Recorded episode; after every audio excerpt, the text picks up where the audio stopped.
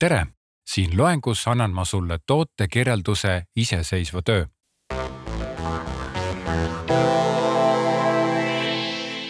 ja see kõlab niimoodi, kirjuta toote tutvustus ühele Hansaposti e-poes müüdavale tugitoolile.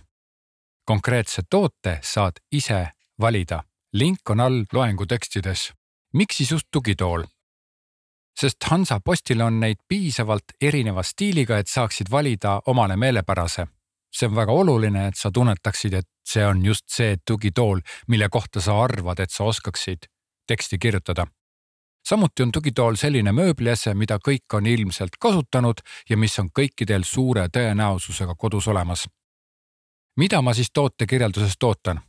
kõigepealt kolmelauselist kirjeldust mis peaks sisaldama vihjeid sinu valitud tugitooli stiilile.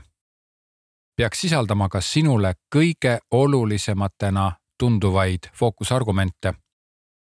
ja lõpuks peab sisaldama ostjale suunatud teksti, kus on ära toodud tarbimisolukord. head kirjutamist. järgmises loengus loen ette endapoolse tootekirjelduse versiooni. kohtumiseni järgmistes loengutes